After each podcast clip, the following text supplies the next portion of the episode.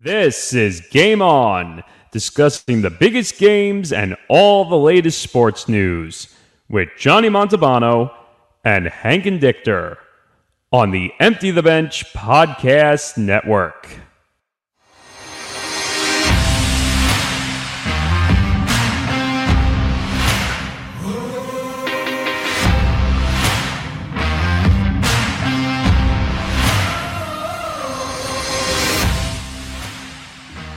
Well, I mean, I'm an Albano, but it's not the Albano that you were probably all expecting.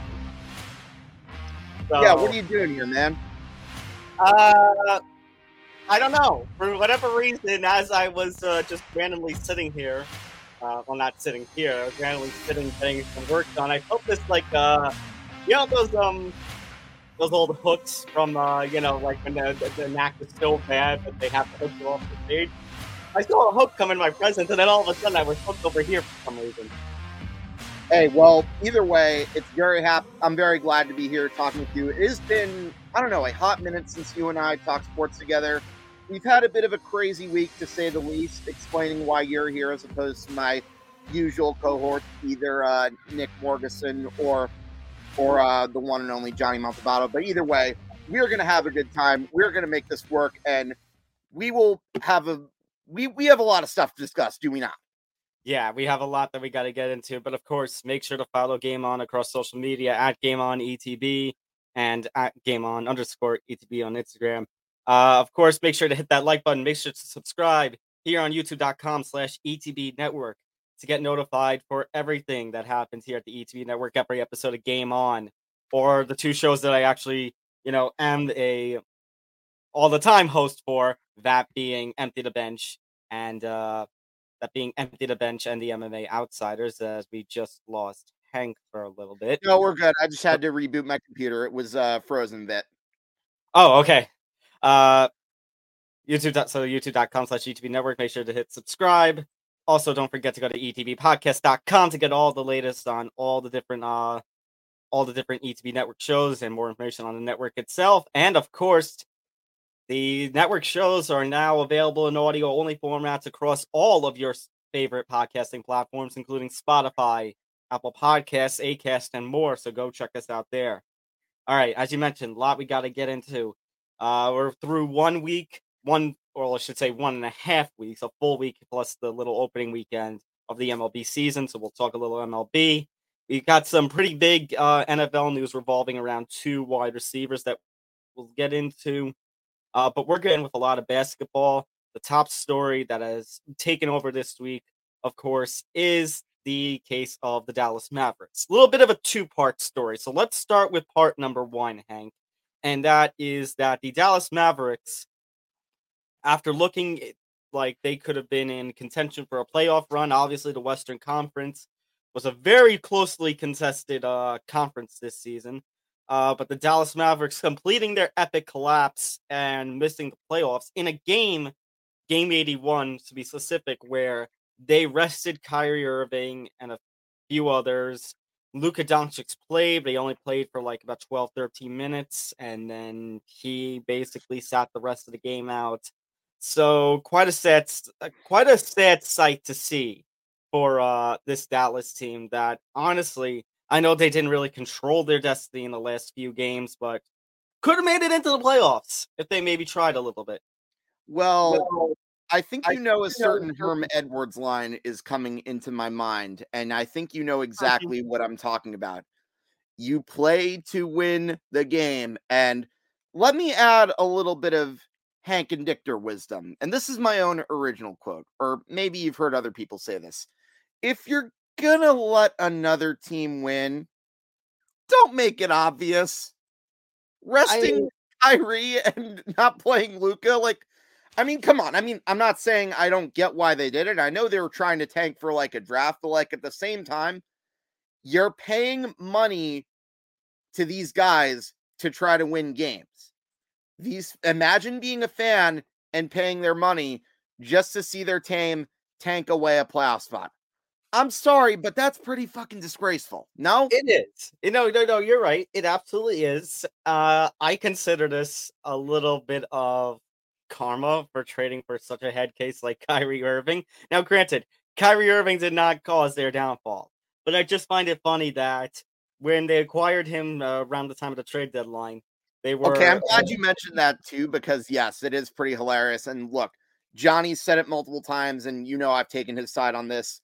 Mm-hmm. I was probably one of many, probably in the minority of Knick fans who wanted no part of Kyrie Irving. And imagine if something like this happened to the New York Knickerbockers. Now they would be front page news, and we all know that. And by the way, how hilarious is it? How hilarious is it? I know Johnny said this too. How hilarious is it that the Mavericks tanked and the Nets, sans KD and Kyrie, somehow made it to the playoffs? And I usually make fun of the Brooklyn Nets. not just not just making the playoffs, Hank. Now, granted, this was by the hair of their chinny chin chin, but barely avoiding a, the play-in tournament. They're the number six seed. They don't have to do a play-in tournament. They are in the first round. They actually made it into the first round of the playoffs. It's unbelievable. But I was going to bring up uh, one of the numbers from the New York Post report on it. They were 29 and 26 and fifth place in the conference when they acquired Kyrie. The Mavericks were mm-hmm. after that trade 9 and 17, 8 and 13 in games played by Kyrie. It was utter disaster for Dallas. And you're right, the whole did they tank situation is not helping them. I mean, this is, I mean, already enough. You could put this team on an episode of Collapse. Like you could just do this single team. Uh, you know that series Collapse by Secret Base. They talk about team, you know, franchises that go from like uh Super Bowl or whatever championship. Oh, I, I know exactly. And, yes, yes, yes. Like, like there should just be one episode of that on this team in general. Just the utter frustration. And I mean, I know there was a report recently that Luka Doncic is saying, "No, I- am happy in Dallas." I don't know how you can no. be. That no. is a wasted season. This is a wasted opportunity. Oh no, Luka Doncic is lying. That's what they all say, just so that they don't look like they're a team cancer or a malcontent. Oh, you mean hold on, hold on, hold on. First of all, are you saying that is this our message to uh is this our message to Luka? Yes, yes, yes, and yes. That is exactly what he's saying. Stop fucking lying. That's yes, first that is- of all. And second of all, you're saying that oh he because he's not gonna want to want to come off like a cancer. I don't know, Hank. You mean you saying that like there's not already a cancer on that team? Well, yeah, obviously that's the guy that they just traded for. uh, I, eh, I mean, you could point to the front office at this point as being cancerous if you wanted to. Oh, the front office? Forget their front office. Look at their owner. I mean, haven't you seen him in the news a lot lately? Haven't you seen the way he acts? Like, you're telling me the front office is a cancer? No, no, no, no, no. We got to look up at the top at Mr. Cuban, the guy who appears in the Shark Tank, and the guy who like tweets and complains that the refs and will appear courtside at his team's games. Yeah, that, yeah. that's a cancer right there. And that's a guy, after all, he's the one that's being investigated into all this, is he not? Yeah. So, uh, well, first of all, I'm I'm not, you know, I'm surprised that he didn't name the his uh, arena in Dallas the Crypto.com arena too.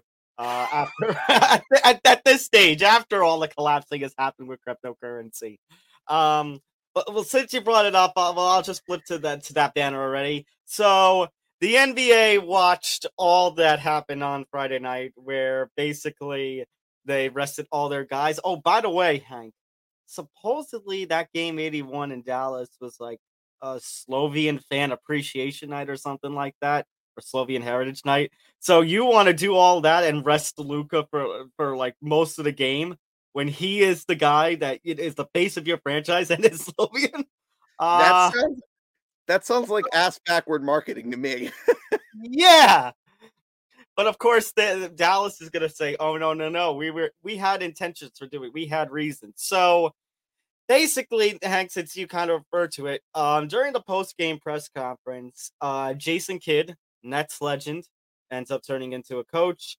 Um, basically, flat out admitted that the reason he rested Kyrie, uh, Luka, etc., was orders given to him by you know team organization particularly Wait, naming. wait, wait, wait, wait, wait, wait. Hold up.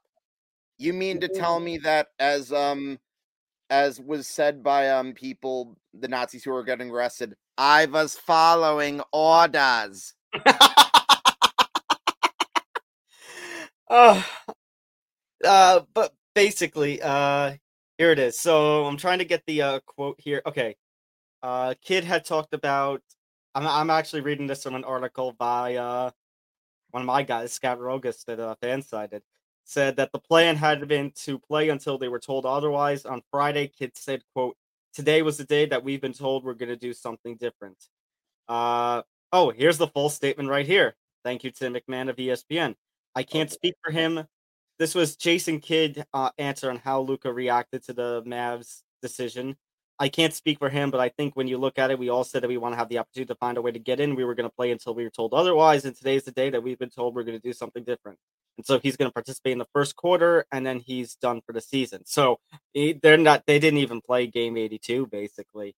Uh, but basically, the implication was, uh, according to Kidd, that uh, Mark Cuban and the general manager of the Mavericks, uh, Nico Harrison, basically gave him the orders to rest everybody. And the NBA looked at that and said, uh, considering we just uh, we were having tanking problems and we just made those new rules in the new CBA about tank. Can I just say, Uh, do you know how bad a, Can I What- just what? say, do you know how bad a situation has to be when Jason Kidd looks kind of sympathetic in the fact that he was following orders? Because we all know that Jay that Jason Kidd is kind of a jerk, and Nick Morganson can vouch for me on that. I know that for a fact.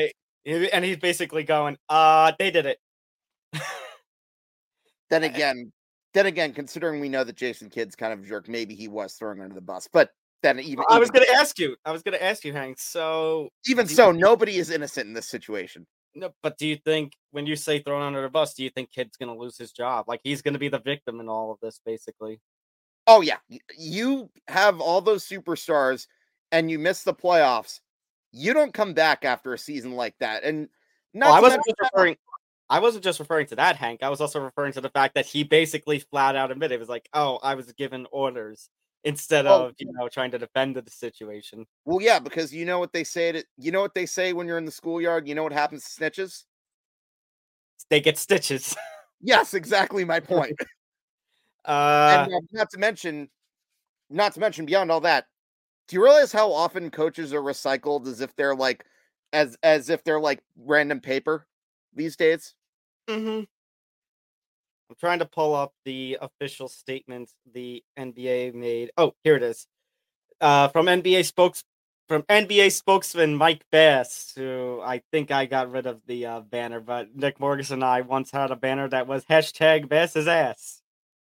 Uh, the NBA has commenced an investigation today into the facts and circumstances surrounding the Dallas Mavericks roster decisions and game conduct with respect to last night's Chicago Bulls Mavericks game, including the motivations behind those actions. Now, Hank, this is actually not the first time the Mavericks have been investigated for tanking. In 2018, I think that was when the end where the was that when Luka came into the league 2018?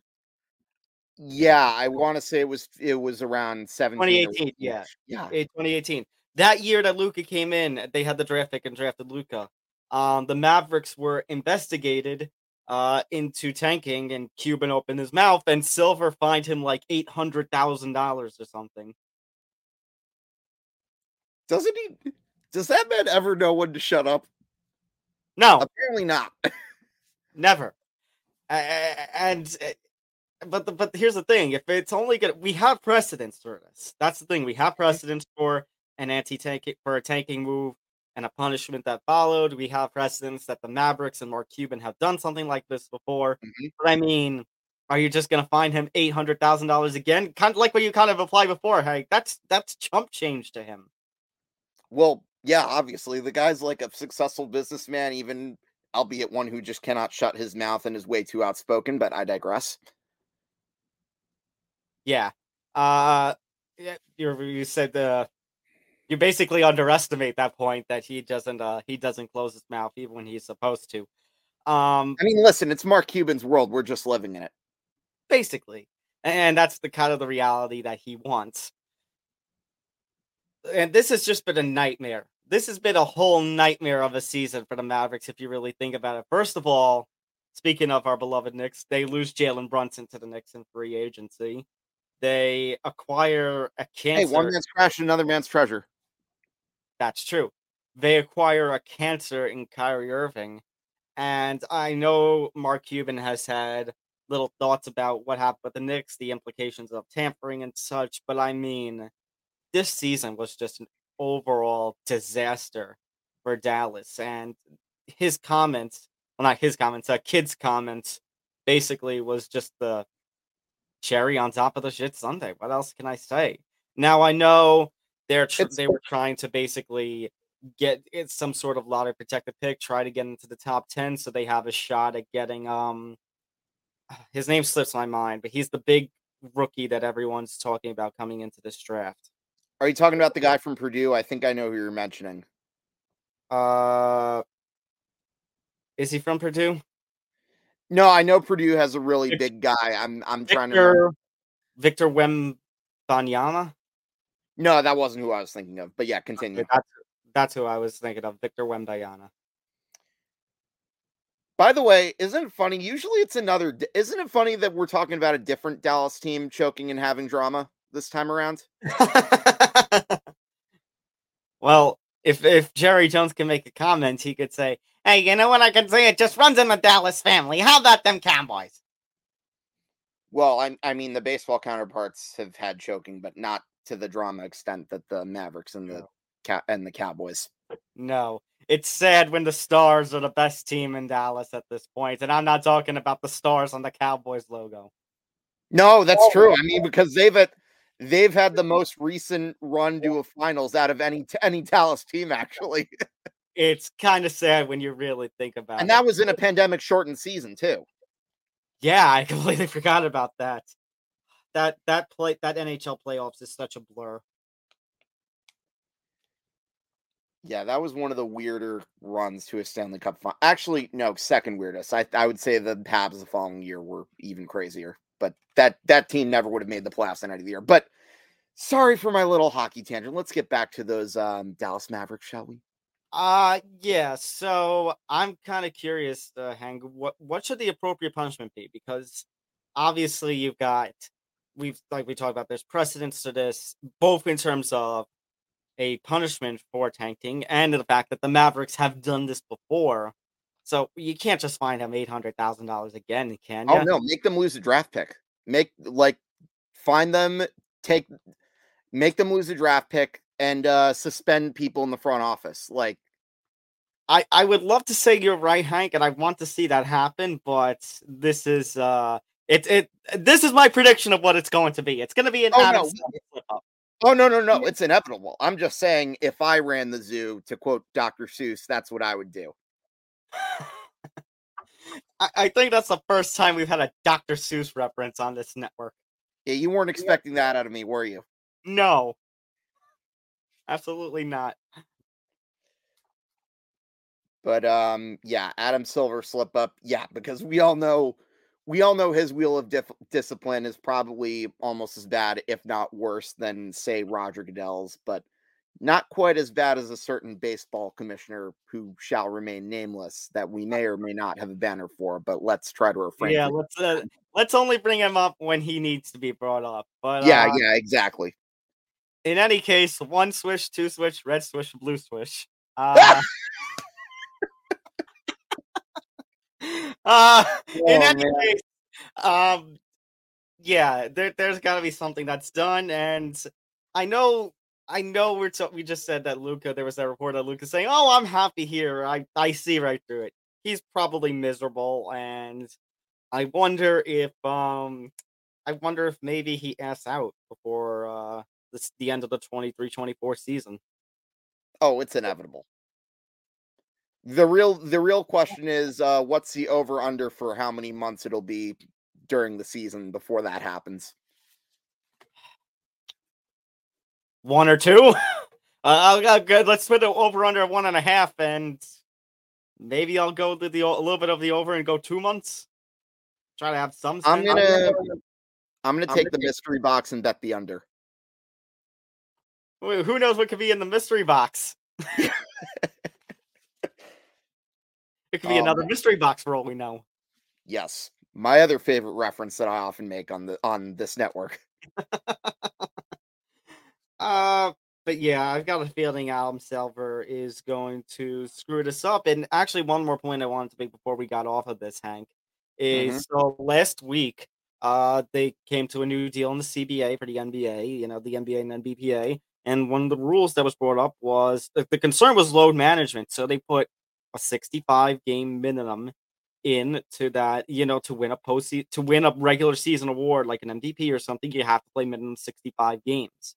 Combined with the fact that they're going to be introducing the play uh not uh the in-season tournament in addition to the play-in tournament at the end of the season. So I mean, you've got you're in other words, you're trying to prevent tanking, you're trying to prevent load management, but at the same rate you're going to be playing games that are kind of you know unnecessary and you want to basically you, you know you're going to throw in this in season tournament that really is going to be nothing other than prize money. It's like, well, what the hell is the incentive there?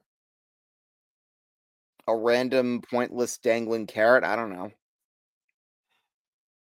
That's why. That's why I throw this up early because I I, I just know he's going to screw this up somehow. Oh yeah, another another example of a commissioner who just looks like a typical James Bond villain. uh, actually, one other question, Hank. Do you see? So Kyrie, I think his contract is up now, isn't it? I believe you would happen to be correct. I- so if his contract is is up. Actually, let me double check on that. Uh, actually, yeah, his, contract would be up in this offseason. So, do you see Kyrie getting an offer to play anywhere in the NBA? I mean, you know, some teams probably going to be dumb, but if I were a majority of the teams, I would probably think twice before offering that guy a contract because you just know there's always going to be something with that guy. Do you not? Yeah, you absolutely do know. And It's uh, bet your house on it.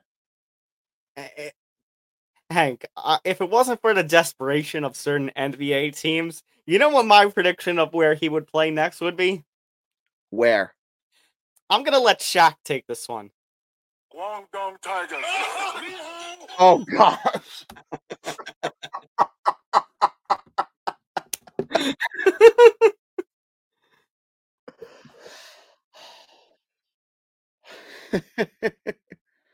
I, I I had to I had to get that reference in here once at this network at some point with Kyrie. oh man, definitely. All right. Uh I'm going to move on now out of the NBA. Actually, no, no, no. I, we do have to do the NBA playoffs. So the NBA playoffs are obviously starting this weekend. Or, pardon me, starting this week. We've got the play-in tournament, and then that's going to move itself forward with the um with the uh first round and everything else. So the play-in tournament, how it's going to work, you're going to have the Miami Heat on the Eastern in the Eastern Conference. Which, by the way, the Miami Heat won their division, but they're going to be a play-in tournament team. Wait, I'm sorry. What? Yeah, 44 and 38. They won a division at 44 and 38. How bad is that division for you to for you to win it like that and still have to play in the play-in? Second place in the Southeast was the Hawks at 41 and 41. What a miserable division that year. but I guess I guess that's what you get when you're also playing the division of the Charlotte Hornets, who were 27 and 55. Hmm. Uh, so, despite winning the Southeast Division, the Heat have to play in the play-in tournament. They'll be taking on the Hawks. The winner of that game is the seventh seed. The loser will have to play the winner of the Raptors versus the Bulls for the eighth seed. Yay. On the Western Conference side, the Los Angeles Lakers, yes, the Los Angeles Lakers have won the seventh seed. So they will play the Timberwolves. Probably one of the most disappointing teams of this season, if I can be very honest with you. Oh, the Timberwolves being disappointing? No. Oh, yeah, no. The Lakers being in the playoff, we all know that LeBron somehow carried them to relevance there.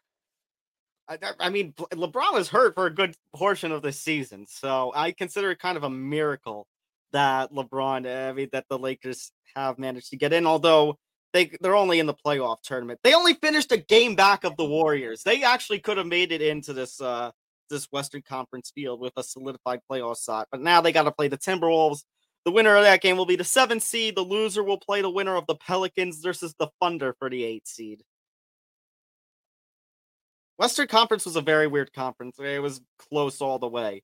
Although, to be really honest with you, uh, the Nuggets and Grizzlies stand out from everybody else in the, in that conference. I know the Kings had a magical run this year, and they actually don't look like the Kings of old, but they are still the Kings in my heart, and will screw this up somehow. Mm-hmm. Uh, Suns finishing the fourth. Uh, actually, let me go in uh to the um. Let me go into the uh games that are set. So, the winner of the Heat Hawks game that gets the seventh seed will play the Celtics in the first round. The remaining the remaining team that makes it the eighth seed will be forced into a first round matchup with the Milwaukee Bucks. Good luck to them. Uh the winner of Lakers Timberwolves will play the Memphis Grizzlies, while the remaining team that gets the eighth seed gets thrown against the Nuggets.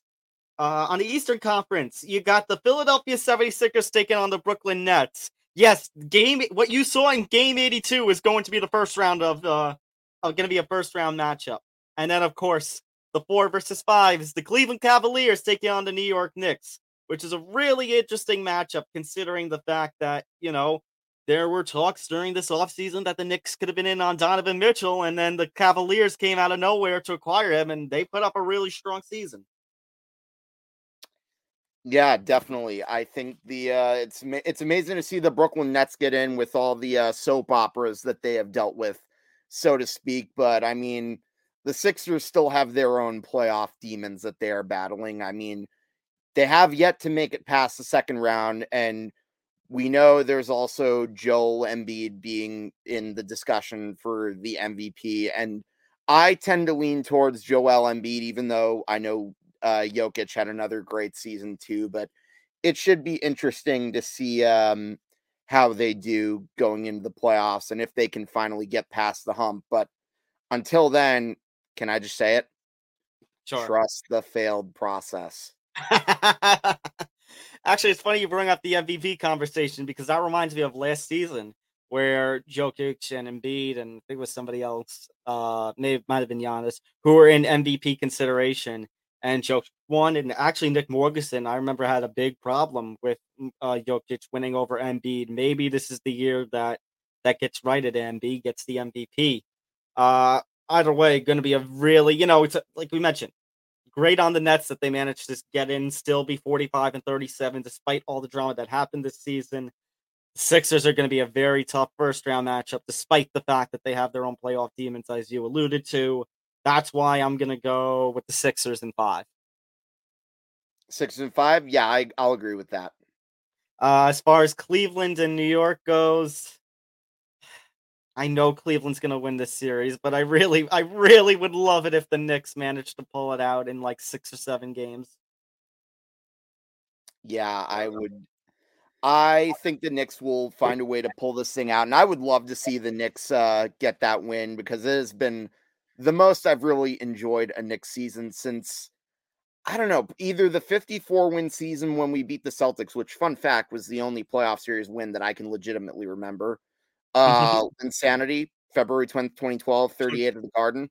Or actually, you know what else I remember? Uh 2010, 2011, the first half before they traded for Melo. That was another one of my favorite Knicks seasons. Yeah, so but this season's definitely up there for sure. And I I think the Knicks can win it, but I think it's going to take like six or seven. Yeah, my my brain says my brain says Cavs in six. My heart says New York in seven. Uh, over on the Western Front. Uh, oh, and as far as um, obviously the play-in games aren't set. I mean, the play-in games are set. Uh, those first round matchups obviously are not because of the play in, but um, I see the Heat. I don't see much changing with the with the East. I see the Heat and the Hawks getting in, but both fall to the Bucks and Celtics. Uh yeah, I would agree. The, the Bucks and the I think the Eastern Conference is really the Bucks or the Celtics to lose now. at this point, yeah. Uh, like you said, unless the 76ers can somehow pull things off and get their you know what straight, but I don't think so. Um You don't have to censor yourself. You're with me. It's okay.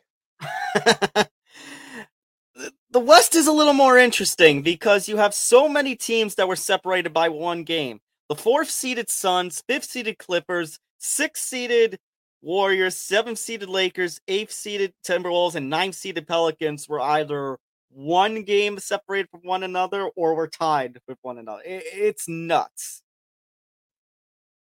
Yeah, the Western Conference has a lot of teams. I I feel like the Nuggets, I know there's a lot of people that are high on them because of Jokic, but I'm also kind of worried that that's going to be a team that's um by the way, pun intended, fool's gold, shall we speak? okay, that was actually that was actually a really good one. Uh Yeah, I knew you'd like that one. I mean, do, do you think the Warriors are going to pull it out again as a six seed this time? I honestly would not be surprised if that were the case. You want to know why? Steph Curry. Experience and playing in championships that matters more than teams think. So if I'm if I'm a Nuggets fan and I have to worry about playing against the Warriors, I would be shitting my pants right now. I'm not gonna lie. Very fair. Um, looking at the matchups that we have set already for the first round, we got the Kings against the Warriors. And you know what? Based off what that what we talked about there, and based on what I just said before about Kings being the Kings, I'm going upset city. I say Warriors in six. Warriors in six. I'm totally with you. I'm never the Warriors are like the Tampa Bay Lightning in the sense that I just do not count them out no matter where they are because of They're that team that doesn't go away. Yeah, I I would compare them to a certain. Uh, you know where I'm going with this. I'm not going to say it.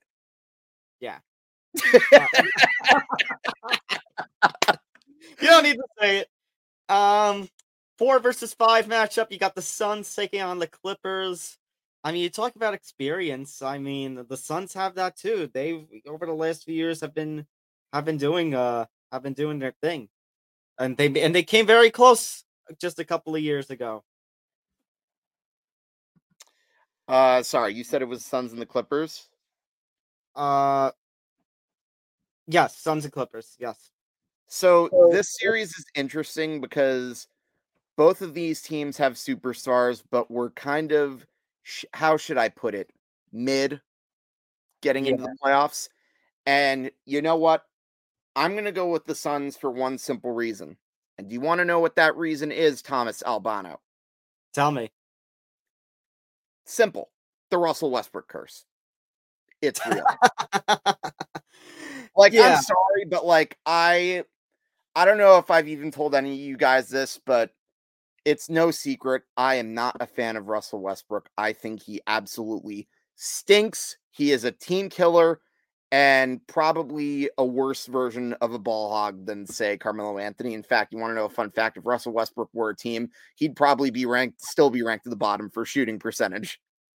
if he if he were on a if he were on No, a different team uh, no, no, No, no, if Russell Westbrook were a team, he would still be ranked at the bottom.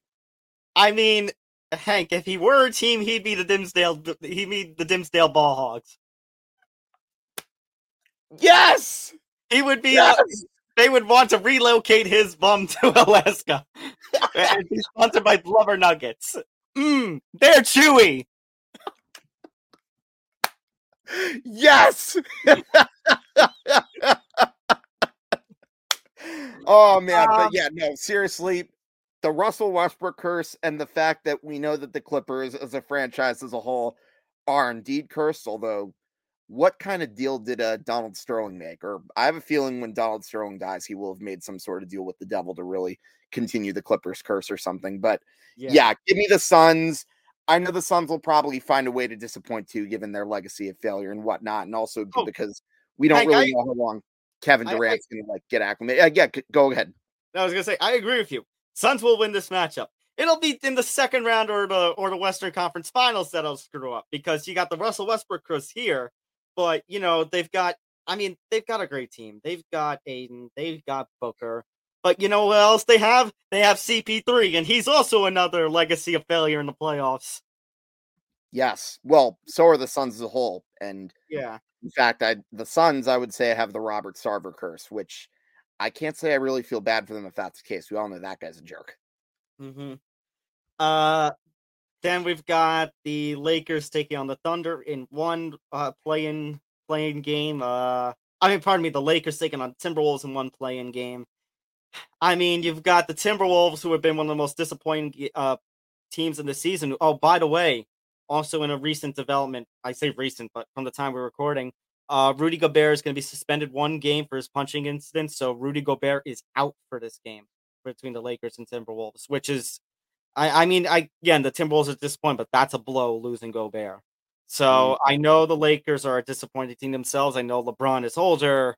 I mean, he's still playoff. He still can be playoff LeBron, and they they're trying to build something around him. He's got veterans, which I mean, it's not much.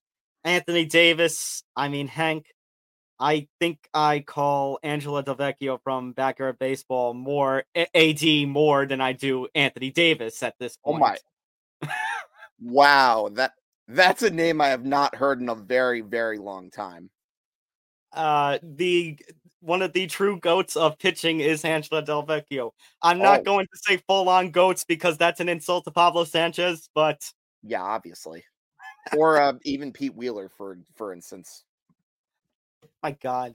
Uh, I forget when I played this. I, I think I played backyard baseball at a year or so ago and a cha- on that team. I think I just named three of the players. I'm like, why don't you build a team around those players? You got Angela's pitching, Pete Wheeler's speediness, and then Pablo was Pablo. Yeah, Paul Pablo Sanchez is like Willie Mays 2.0 of that game. uh, but yeah, I, you know, losing Gobert, it's just adding on to a miserable season for Minnesota. So I think the Lakers squeak by and get into the playoffs, and then they get uphanded by the Memphis Grizzlies in like five or six games. Uh, and then whoever makes it out with uh, the Timberwolves, Pelicans, and Thunder against the Nuggets, yeah, good luck. Nuggets are probably going to sweep or win in five. Yeah, I think that definitely sounds about right. Um, as far as a championship match, I mean, you're right. In the Eastern Conference, it's either going to be the Bucks or the Celtics. I think the Celtics have a little more in the tank than the Bucks, despite the fact the Bucks beat them out by a game for the one seed. So I'm going to go Celtics on the East.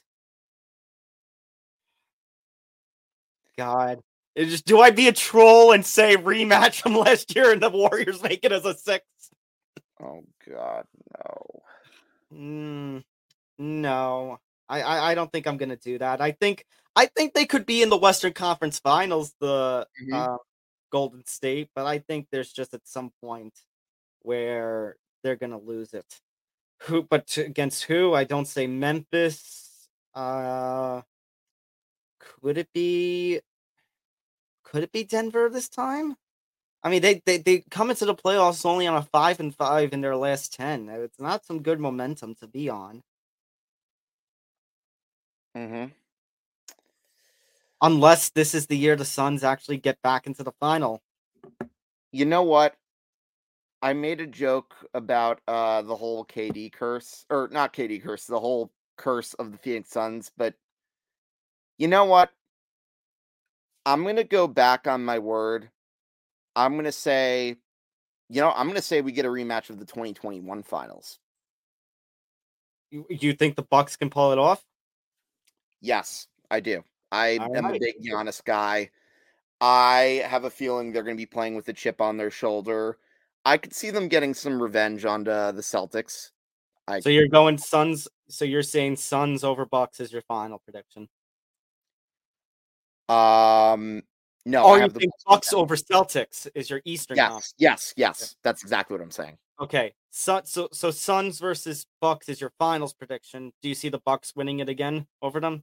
Yes. Yes, I do. All right, so I'm gonna go a little different. I'm also gonna agree with you. The Suns make it and lose to an Eastern Conference. I'm not gonna go with the Bucks, so I'm gonna go with the Celtics. I hate going with a Boston team, but Ah, so you get you have a rematch of the 1976 finals. yes, I do. I have Which- Celtics beating the Suns in the final. You know what that series was famous for, right? Which one? Triple overtime, game five, when uh, Gar Heard hit the game tying shot in double overtime, and then Glenn McDonald went off in the triple overtime portion of that game. Right, yeah, you never know when I'm just going to randomly use my encyclopedia mode on you. It's all right. I'm, I'm just exhausted. I don't have Nick Morgeson here. He's the NBA guy, but, and we spent a good 40 minutes on NBA talk. But yet you still have the historian with you, so it's okay. That's fair. And just imagine if we had Morgeson here, we'd be spending a lot more time on the NBA. But we got some more that we got to get through before the end of the show. We gotta and we gotta motor through the rest of this because we only got like about 40 minutes. But yeah, what about these new rules? We gotta Okay. So uh, I told uh, Morganson on ETB last week. I actually went to a Yankee game. I went to the Yankee Giant game, the one that they lost. Uh, it was a fun game though, seven five. Uh, the take my takeaway about the pitch clock. I don't really feel like it affected my live experience there. Now, granted, I knew it was there because I was sitting in right field, so I saw the timers behind home plate going. I and it didn't really affect the pace of play in, in my game pretty much because that was the game where Clarke Schmidt and Alex Cobb both got worked over with um foul balls aplenty and several at bats. So the game went a solid three hours, but I didn't really think much of it. I'm I'm kind of fine with the pitch clock at this point. Yeah, if you watched my uh, last episode of Hitting for the Cycle, I touched upon this, but I'm going to essentially repeat the point that I made with uh, Noah Dibler on that episode. Both of us were kind of, uh, you know, shall we say, skeptical about the pitch clock at the beginning, but I think the more we think about it, we both agree that the pitch clock is good for the game, even if there are some aspects that are over the top. The fact of the matter is, let's not kid ourselves. Baseball games were kind of running insanely long. And if you really think about it, that is partially what's tuning out the younger generation of fans in the game. Now, obviously, there's a lot more to it than that. And trust me, I've written a blog about that where Yeah. I've heard a you know, who, but we're not going Oh. to go. That's No, no, that's no, a I- question for another day. Uh, Well, I'll bring him up anyway, just because. Oh, okay. Okay, if you wanna do that, go ahead. But um, no, I I agree. I think definitely it's a start, but I still think there's more work to be done if you really Yeah. want to grow the game of baseball. But with that being said, other rules, the bigger bases, is that really necessary? Eh, I wouldn't say that. I also do agree that batters there have moments where they take a little too much time getting in the box, and I do think the limiting of the the pitching, uh, the coaching visits is probably a good thing. So it's not all that bad. I just think there are other fish to fry when it comes to wanting to make the game I was gonna say my question is, make the green bird again. yeah, my question is just, um, I mean, when the is the pitch clock and such going to be there during the playoffs too?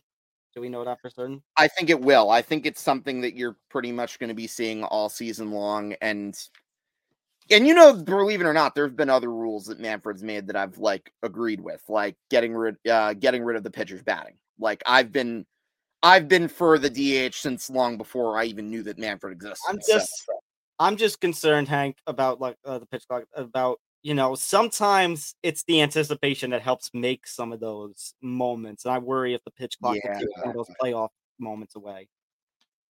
that remains to be seen. But Uh, um, as far as like one of the other rules, like oh, what was it? I believe. Why am I drawing a blank on the, some of the other rules? As far as some of the other things go, I would say that baseball could improve with like marketing for sure. I still want to see the players like get marketed. Again, you Mhm. know who I'm looking at there, but that's a rant, rant and tangent for another day. Oh, oh, about some other rules. Um, I just had one and it just went out of my head. Um, Oh, the Oh, shift, the shift. The sorry. I shift, yeah. yeah, I still don't think that banning the shift is a good idea because I hate that like it made it puts the it puts the power of playing strategy into the hands of the guys upstairs as opposed to like say not the so much that it's uh, i thought about it. It's not so much that it's not a bad idea but you saw what one team i think it was the rays did in response right? They made the champagne glass defense. The champagne glass defense. I like that. so that mean it's like it's like in school where it's like okay if one rule gets made in place you're going to try to skitter around and find you know some sort of loophole around it Mm-hmm. Uh, also, I do want to see what happens with the PitchCom malfunctions and how many people, I mean, how many pitchers will take advantage of that eventually. Um, also, there were those weird rules for bat boys and bat girls to help speed up the game. I want to see Hank what happens with replay reviews. We haven't had a major replay review just yet. I want to see how long it takes because that also has slowed down the game. A call that should have been made in like 30, 60 seconds takes two or three minutes for the umpires. I want to see how replay reviews are, sp- are sped up, if they are at all. Yeah, if they are at all, that's that's a very big if. Uh, I think time will tell, but we'll see. And you know what? Moving on from a lot of this nonsense, I think we should talk about a team that's really been surprising a lot of people. Me, I mm. don't know if I would say that I'm surprised because, look, as a fan of a division rival of said team, and I know you happen to be a fan of the same division rival that I am. Are we really that shocked that the Rays are surprising people? No, because that's the Rays. They always seem to to make more with less. But 9 and 0 and winning every single game by at least 4 runs. If you told me that was going to happen before the season, I probably would have wanted to know whatever optimistic pills you were on right before that. yeah, Hank, 1880s. Nobody has done this in baseball since before World Series was even made. It's been that dominant. Now, here's my caveat to that, Hank. Their Let's hear first, their first three series opponents of this year have been the Detroit Tigers, hmm the Washington Nationals, and who did they play? Who did they play uh this past weekend? The the Mm, Oakland A's. The Oakland Oh, Triple the Triple A's. so they haven't really played true competition. Those are three of probably the weaker teams in baseball. I think this week is going to be a test for the Rays as they got the Red Sox and they've got the Yankees. I'm gonna agree, see. I'm gonna agree with you, but at the same time, you also have to play the teams on your schedule. So you know, as much as you want to like dismiss a little bit what they accomplished, at the same time, you know, good team, good teams take advantage of those opponents, and, I and mean, that's exactly Hank, the blessings and the curse of another actually one of the new rules that you're playing every team now during the season. this is very true. And for the record, I actually like that they're having every team play each other. But again, that's another tangent for another day. I didn't think the Rays were going to be the ones to benefit. I thought the Orioles were going to benefit more, but uh, obviously we're three series into the season, plenty more season to play.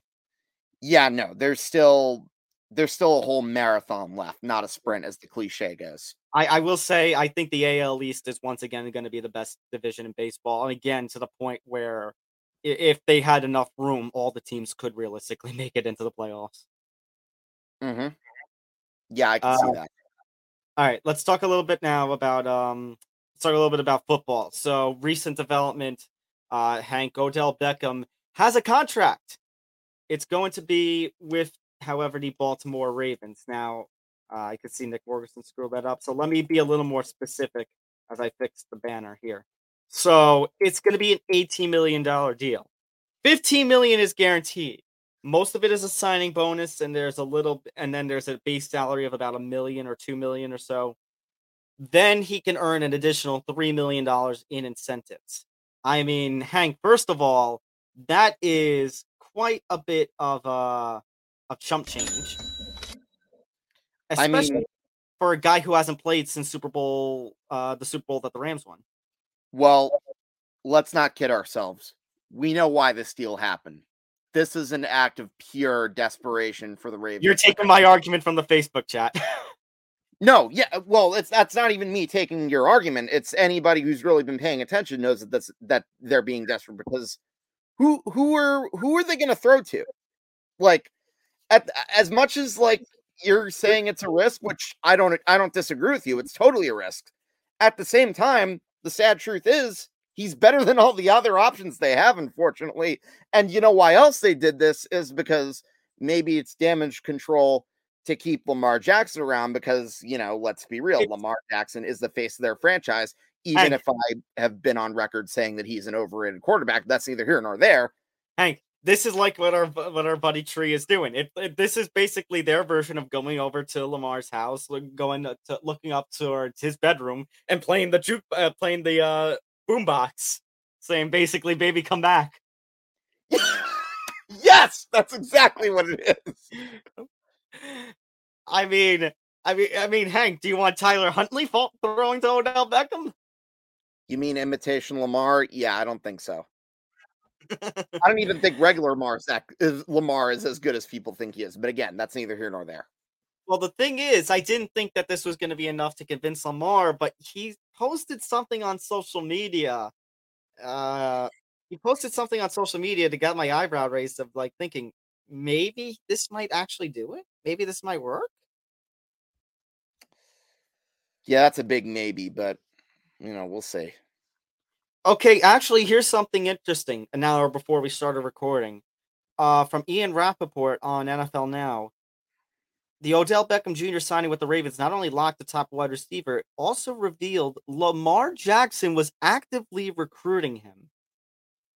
This okay, so our this is confirmed. It, it, it this was one of the conditions that Lamar had to come back and do the fifth year. I mean, to do the franchise tag season. Yeah, like I said, it's it's desperation at its finest. Now, here's my question. Uh, well, especially uh, Hank, a little desperation because this is most of their remaining cap now. Like, I don't know how much. I don't think they have really any cap room left. The Ravens. But now, here's my other question, Hank. We've got another team with a quarterback situation now that's going to be affected by this. Odell was one of the was Are one of the uh, names about- on that list. Are we are we um talking about uh Jets country take flight? Jets country take flight. Yes. R E L A X. Reminder to myself. Reminder to myself to insert and post that video.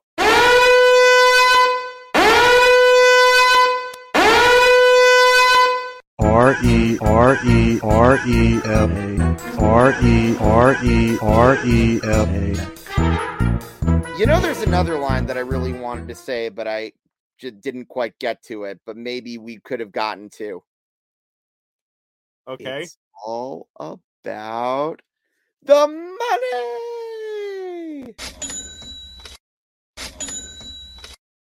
But you're right. I I mean, on one hand, the Jets are right in that. I see this deal and I'm looking at that and Odell, who hasn't played since that one Super Bowl, it'll be about a year and a half before he plays. You know, it'll be a year and a half between uh play. And, and I'm looking at that, I'm going, hell no. On the other hand, Hank, do you think this now screws up the potential deal for Rodgers, which has already been in a mess because of the whole compensation for him? Uh it I'm gonna say maybe, but I still think the Jets find a way to get it done. I mean, at this point, you've got Hackett, you've got Lazard, you have all the young guys, you know, because they're building, let's face it, Hank, they are building some form of decent team around him. You, you, you can question Lazard and the Hackett signings, but Breece Hall, um, obviously, uh, oh, uh, Garrett Wilson, Sauce. I mean, y- you can't screw that up by getting Zach Wilson back out there. That Jets Jaguars game in Week 16 last season really sold it for me that he has no idea what he's doing. It, there's no way he's going to succeed at the NFL level. It's like one of the, it's one of those damned if you do, damned if you don't scenarios because obviously Aaron Rodgers is just an in typical Jets fashion a band aid on a bigger wound. On the flip, Aaron Rodgers is going to get you a little more immediate success than throwing Zach Wilson out there.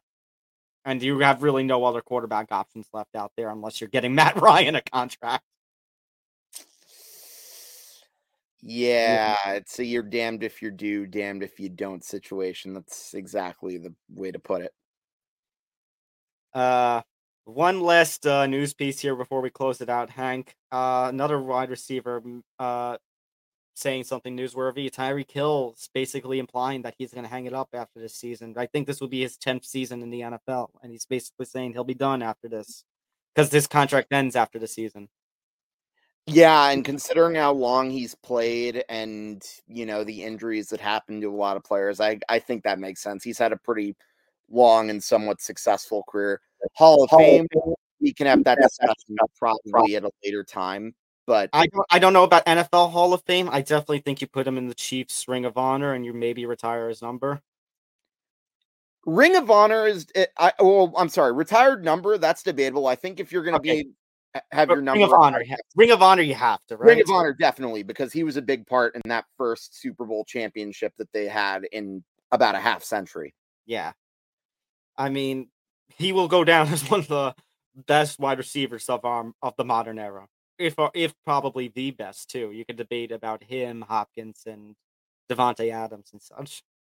I mean, as far as Chiefs history goes, like who else is there? I mean, I Dwayne Bowe is pretty high on that list, but I'd probably have to put him ahead of Dwayne Bowe because he accomplished more and he got a Super Bowl out of his career. And um Patrick Mahomes has kind of had a whole different mix of receivers. So yeah, I think you definitely have to put him into that conversation with regards to great Chiefs wide receiver. And I'm sure there are there are others from like 70s and 80s. I just I can't kick, think of them off the top of my head because the Chiefs have had a mostly losing history when it comes to those decades. Yeah, Chiefs fans have to be feeling pretty blessed right now. oh Uh, yeah, this is the glory days, and like, the, and the fact of the matter is, I would not be surprised if this is even the second to last Super Bowl that they're going to get from Patrick Mahomes. But tangent for another day. I think Tyreek Hill has also helped the Dolphins too. I think I think Tua definitely had a good year with him and Waddle, and I honestly think if all if all goes well with the Finns and if Tua stays healthy, I really think the Dolphins steal that division. I was gonna say, well, I think now that he's saying he, this is gonna be it, this has to light up under under Miami. Like this is, unless you get some sort of stud during the draft or next year's draft or free agency, this is basically a time where you got to win it. I mean, he could always change his mind too, but yeah, I agree. But so with somebody, because that's the thing, Tyreek Hill, eh, you know, we we have. I don't know if I can say once in a generation because, like I said, Hopkins, Davante Adams, all playing alongside him in the in this era. But you know, somebody with his playmaking skills, like the Dolphins are going to have to hope to find somebody like that. Mm-hmm. All right. So that is going to do it for this edition of Game On. Once again, I'm going to tell you to give us a follow across social media pages at Game On ETB, Game On underscore ETB.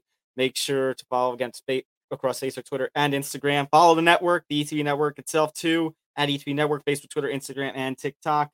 Uh, if you're watching us on YouTube, make sure to hit that like button, make sure to subscribe and hit the notification bell so you get notified of everything going on here at the network. Don't forget to go to etbpodcast.com for all the different content. I mean, for all the different content and information about the show. Uh, you can find the socials for Hank and for uh, Johnny Montalbano that was just scrolling across the bottom. You can find also my Twitter actually under under our name banners, Ranger Hanky 96 uh, for Hank, Thomas J. Albano for me.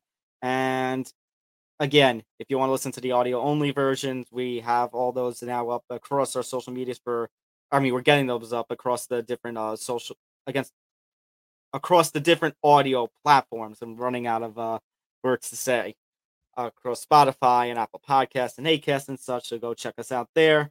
Until then, until next week. Hopefully, Johnny is back next week with Hank, so you guys can be a little more normal. But I'm glad to have stopped in and do the show with you, Hank. Really fun to I mean, the second you're time always around, I welcome. Tom, you're always welcome on the show whenever you want to just randomly stop by or something, because you know I'll talk sports with you any day. Of course. All right. For Hank and Dictor, I'm Tom Albano. See you next week on Game On. Take care, everybody.